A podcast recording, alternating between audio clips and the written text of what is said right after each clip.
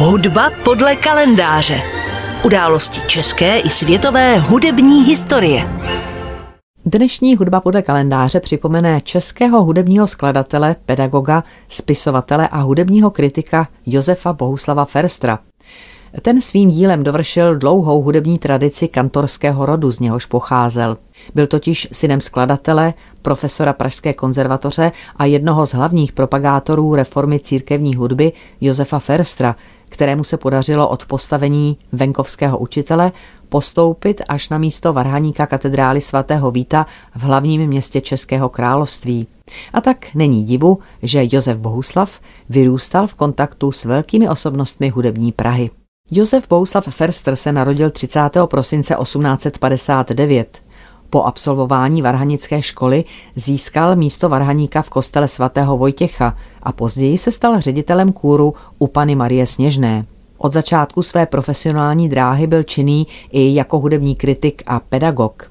V roce 1893 přesídlil do Hamburku a odtud po deseti letech do Vídně.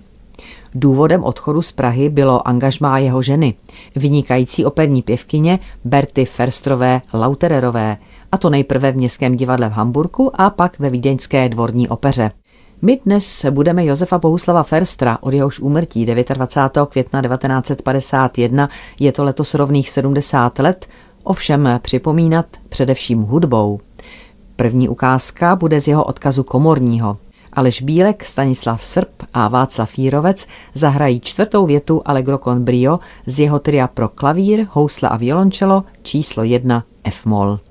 Přestože čtvrt století ze svého dlouhého života prožil Ferster mimo Čechy, v Hamburgu to bylo 10 a ve Vídni dalších 15 let, po všechna ta léta měl na paměti Smetanova slova, která připomněl v jednom ze svých článků. Každý má bez ohledu na zisk a slávu pracovati pro vlast a nikoli pro cizinu, poněvadž jsme povinni ku oslavě své vlasti pracovati. Doma je půda pro každého a jedná-li kdo jinak, je to zrada. Zpět do vlasti se Ferstrovi natrvalo vrátili po skončení první světové války a v nově vzniklém státě se Ferster brzy zařadil mezi významné představitele české kultury. Bylo mu 60 let a byl přivítán jako vážená osobnost, spolehlivá autorita, záštita Smetanova odkazu. Časopis Hudební reví věnoval jeho 60 nám celé číslo.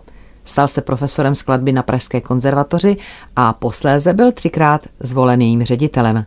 Působil také jako lektor hudební teorie na katedře dějin hudby Filozofické fakulty Karlovy univerzity, která mu roku 1929 udělila čestný doktorát. Předsedal četným společnostem. V letech 1931 až 39 byl prezidentem České akademie věd a umění. Roku 1919 byla založena také Ferstrova společnost, která vyvíjí činnost dodnes. Jako první z českých skladatelů obdržel v roce 1945 titul Národní umělec. Do hudebního života jako skladatel vstoupil Josef Bouslav Ferster na počátku 80. let 19. století. Jeho hudební dílo je značně rozsáhlé a mnohostrané. Je autorem šesti oper Debora, Eva, Jessica, Nepřemožení, Srdce a bloud a pro jeviště skládal i hudbu scénickou. Jeho orchestrální tvorbu reprezentuje pět symfonií a další velké orchestrální a koncertantní skladby, například svity Cyrano de Bergerac, ze Shakespearea či dva houslové koncerty a koncert violončelový. Psal ovšem i hudbu komorní a klavírní a je také naším nejproduktivnějším skladatelem koncertních melodramů.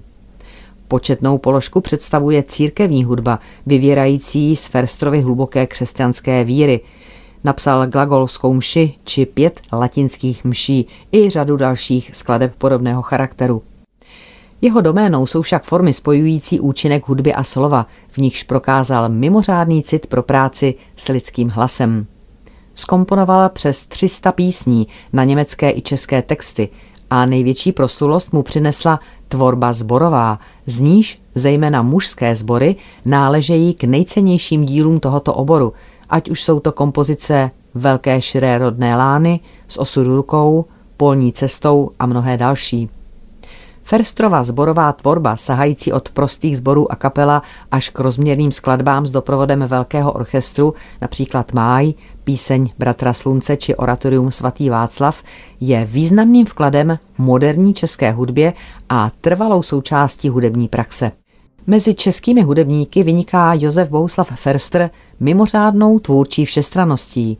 Vedle hudebního odkazu zanechal i obsáhlé literární a také malířské dílo. Nevšední schopnost literárního projevu uplatnil ve své mnohaleté hudebně kritické činnosti, ale také v libretech čtyř ze svých šesti oper, v desítkách básní, z nichž mnohé sám zhudebnil, a zejména v memoárových knihách se společným názvem Poutník, přinášejících autentické informace o hudebním životě v Praze, Hamburku a Vídni. Hluboké vzdělání a velký kulturní rozhled předurčili Ferstra také pro pedagogickou práci.